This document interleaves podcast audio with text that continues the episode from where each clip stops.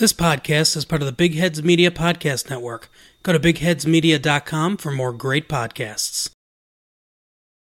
Welcome to Magpies Unrestricted.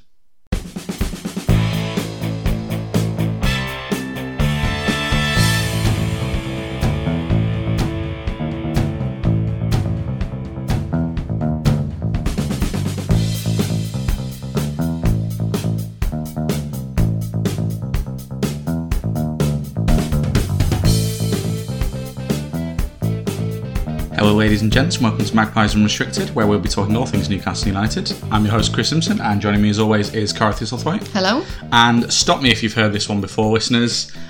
Wolverhampton Wanderers and Newcastle United drew one all in a football match. I mean, it was a very close one all, to be fair. It was the 90th minute that Saint-Maximin managed to get his goal, so he did nearly lose, if that makes it any better. Um, but I mean, not really. no, it was it was a pretty, yeah, predictable match. I think, wasn't it? Looking back, I suppose. yeah, I mean, it's our fifth one-all draw with Wolves since 2019. But I mean, really, I think the two, the two, the biggest talking points from this game is really just two great goals, one from each side. The Ruben Neves uh, opener in the in the first half, just lashing home from 25 yards, basically typical Ruben Neves goal. yeah. Um, and then, as you say, uh, Saint-Maximin in the 90th minute likes to leave it late. What a hit! Yeah, yeah, it was. What a was hit on the volley. hit. It could have gone either way, couldn't it? It could have just bloody skied it, but hey, it went in, and that's that's what that matters. And then, you know, after all that, we then actually had the chance to win it. Elliot Anderson coming so close, hitting the bar with that header. Uh, I mean, there was like eight minutes added on, so it was like well into injury time. Uh, he almost snatched it for us. I mean, I think I think a draw was probably a fair result. I think both teams had, um, you know, gave it a good go, had had some good chances, and of course, Wolves thought that they'd made it two 0 in the eighty first minute as well. Um, though I think I think it I think it was rightfully disallowed. Um, yeah, it was it was a foul. He just kind of get elbowed in the back. I'm, I'm not saying it. Maybe he made a little bit more of a meal of it. I think he would have gone down, but I think obviously the arms in the air was making a deal of it. But On the other hand, it is Ryan, it is it is tiny little Ryan Fraser. and yeah, well. yeah, yeah. Uh, and uh, I mean, yeah, I, I don't think anyone can really complain about that. We've seen some much um, heavier tackles and nothing go um, Newcastle's way, and we've seen lighter tackles. You know, it's, it's vice versa, really. So I think that one was fair.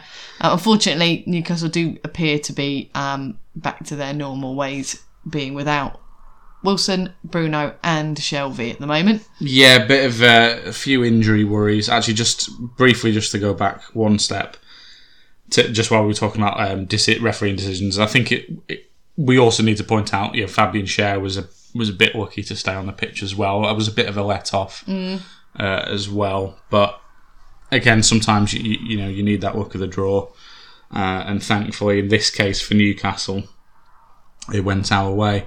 But as you say, yeah, in terms of the injuries. Um, yeah, I mean, again, and uh, uh, you know, away a, a not an amazing side, but uh, Wolves have the potential to be a decent side. You know, away from home against them to get a point without yeah a few key players, I think is really useful. Also, obviously, we've kind of buried the lead here, listeners. But Alexander Isak, the new signing, obviously, we'll talk a, a bit more about him very shortly. But of course, he wasn't actually able to play in the end. We thought he was going to, but as it turned out, his, his work permit didn't actually come through in time, so he wasn't eligible to play. Um, so I think with all that considered, you know, I think I think we did all right. Obviously, a little bit worrying as well at the end. Saint-Maximin, he just looked like he was holding his hamstring. He just didn't look very comfortable, even when he was sat on the bench. Obviously, came off in the final sort of minute or two. It just feels left out with the other injuries.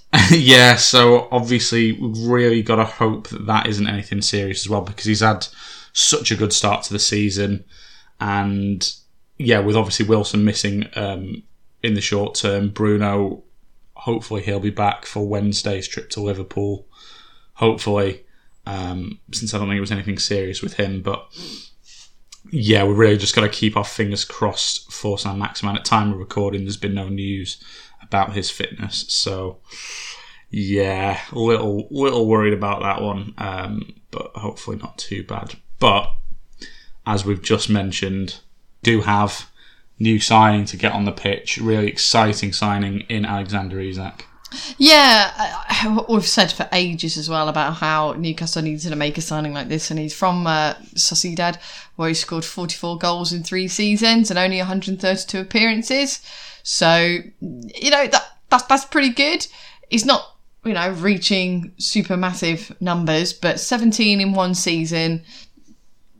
Hopefully, with a team that Newcastle's building at the moment, that that is going to be something that can be built on. And he's still 22. He's 23 in September, so probably you know a couple of days after they've heard this. So you know he's got lots of potential. Yeah, exactly. Like obviously, you look at the price tag. You know, fifty-eight million with another sort of five million in add-ons, and and, and obviously that smashed our transfer record. Previously, it was well, it was joint between Bruno and and Joelinton.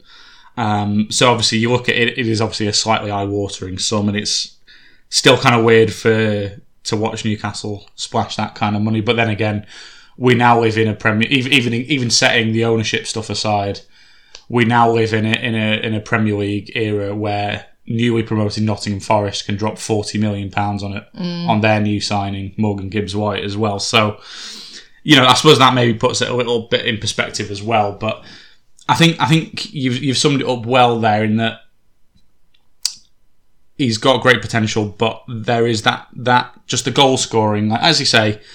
Not, not a bad uh, record at Sociedad. He was getting into double figures every season but he it, that's the bit of his game that he just needs to kind of really level, up to really hit the top, you know, that sort of top tier of his potential. Because uh, in terms of his potential, I mean, again, listeners, I can't claim to have seen an enormous amount of him play. I don't really watch Real Sociedad, uh, to be honest, but you know, from what I've read about him, he's he's, he's a really exciting player. He, he's he's quite he's a, he's a bit of a unique combination in that he's he's taller than Chris Wood, but he's faster than Callum Wilson. So he's not like Big and slow. he's yeah exactly. He's not just a big slow target man. He's actually you know he's, he he can be good in the air. He's got the height, but at the same time, he's got the pace. He's got the technical ability. He can press. He can he can run. He can really sort of cause havoc for defenders. And to me, that and it, I'm sure people who have watched him play more than me, maybe they'll ri- ridicule this. I don't know, but this is just the impression I get is that he's a bit of like a sort of Haaland light. Um, obviously, he's not as good as Erling Haaland. He may never be as good as Erling Haaland, but you know, Haaland, you know, he's he's he's big, he's strong, he's powerful, but he's bloody quick as well. And he's got the technique. Obviously, what Haaland has that Isak doesn't yet is Haaland has that just deadly goal scoring ability um, that Isak still maybe needs to work on. So that's certainly something that uh, we'll hopefully see him improve over the you know in the coming years. Um, and hopefully maybe Callum Wilson can give him some pointers in that regard because Callum Wilson is is a is a really phenomenal finisher. So if he can maybe learn Callum Wilson's finishing, he really will be a, a, a sort of complete forward player. But um, yeah, really exciting player. And as we, we've spoken all summer about how we need another forward um, to go out and get a really really exciting one um, is is great to see. I think I think he's going to be a really good buy for us. And as I say, yeah, hopefully if he can just add that touch of goal scoring more to his game as well, Yeah, yeah. then that'll be Exactly. I mean, he's got seven goals for Sweden as well. I can't remember if we said Nine this. goals and- for Sweden. Sorry, nine. Yeah, and, and uh, two at the Euros as well. So that's uh, a bit of experience. Maybe it'll give Wood something to play off as well because he's still not really doing anything. Um, but all positive signs at the moment. Exactly, and I, I mean to be fair to Chris Wood, obviously it was only against Tranmere. He did score in midweek. He, I mean, he started against um, against Wolves as well. Obviously, with Wilson being out, uh, didn't manage to score, of course, but he did get on the score sheet in midweek um, as we beat Tranmere two one uh, to progress to the next round of the League Cup, where we'll be playing Crystal Palace. Um, and to be honest, well, first we had to come from behind. Uh, Elliot Elliot Nevitt um, obviously gave them the lead in the 21st minute, um, and then thankfully a couple of set pieces, Lascelles, uh, and then Chris Wood either either side of half time got us back in front, and that and then that, that that was kind of that really. And the main thing obviously was just to get through it with the win and, and progress. But um, Yeah, it was good as well seeing once again Anderson given a chance. Hopefully, he will be your new homegrown talent. And seeing him obviously play in the in the league as well was was nice. Yeah, I think I think a lot rests on his shoulders really for the success of Newcastle's um, youth development team and um, and or, also or, or lack thereof. Uh, yeah, and also you know there's not a lot le- not a lot of time left in the window. Um, yeah, obviously we'll we'll see if Newcastle happen to sign anyone in the last couple of days, but the one area we haven't been able to add to this summer, at least so far, I said maybe we'll do a last minute deal, but otherwise it's it's the midfield.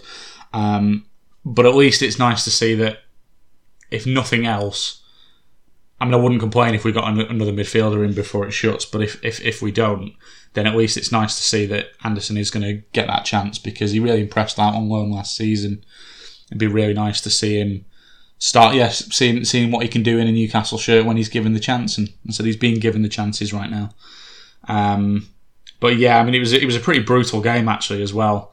I mean, you kind of you don't want to stereotype too much, but maybe you expect it when you're away at a lower league side. They're going to kick you a bit, but it was it was a very physical one, and that's obviously why Bruno was out because he got injured in that game. And really, uh, I think uh, Kane Kane Hemmings, I think he was a bit lucky not to be sent off when he really sort of slid in on Karl Darlow. I'm not it's a good job Darlow wasn't injured, to be honest. yeah, I mean, obviously, you know, strikers have a. You've got a right to go for the ball when it's a 50 50, but I, am I'm not sure. I think that was at least a 60 40 Darlow's favour. you know what I mean? I, I think he was a bit lucky to stay on the pitch, but as I said, the main thing is we got through it. Hopefully, Bruno's back for Wednesday because we're really going to need him um, away at Liverpool. But uh, yeah, it's nice to see that we're, we're through, and look, there's a lot of all Premier League ties in the next round. We're one of them, but at least uh, you know, and Palace are a decent side, as we're about to talk about in a minute, because we've also got them coming up next weekend. But you know, as I say, we're at home. Palace are a good team, but we could have obviously got someone a lot worse. Yeah, they're, So you can't com- you can't really complain too much with that draw. yeah, they're, they're playing a very much uh, it's a mixed bag. What what they aren't short of is goals. I mean, so far in the, the matches that they've played, they they've scored a goal um, in every match but their first. So so far they're on. Let's do some quick maths. Well, they're on. Well, that's the thing. You know, they're on four points from four games. And eight goals in four games. And when you think who they've played, I mean, they've played Man City, they've played Liverpool, they've played Arsenal already. Yeah. You know, three really tough games in their first four. The fact that they're they're actually sat on anything more than like one one or two points is is really impressive. I think it's going to be a tough one. I think they are quite an aggressive playing team at times, and they have the ability to really clap back at any form of um, mistake in, in, in Newcastle going forward. So yeah, I mean, uh, you know, they've got a draw away at Anfield, which of course that's we'll be hoping to maybe emulate them yeah, on Wednesday before we play them this weekend. Um, obviously, that was helped by a red card for Liverpool with, with Darwin uh, Nunez getting sent off. But again, sometimes you need that look.